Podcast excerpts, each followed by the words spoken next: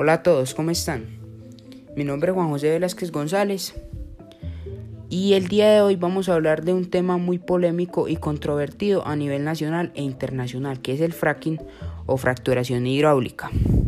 Vamos a hablar sobre las diferentes posiciones de los países frente al fracking, cuál es el proceso de extracción, cómo es el fracking en el mundo y cómo es el fracking en Colombia.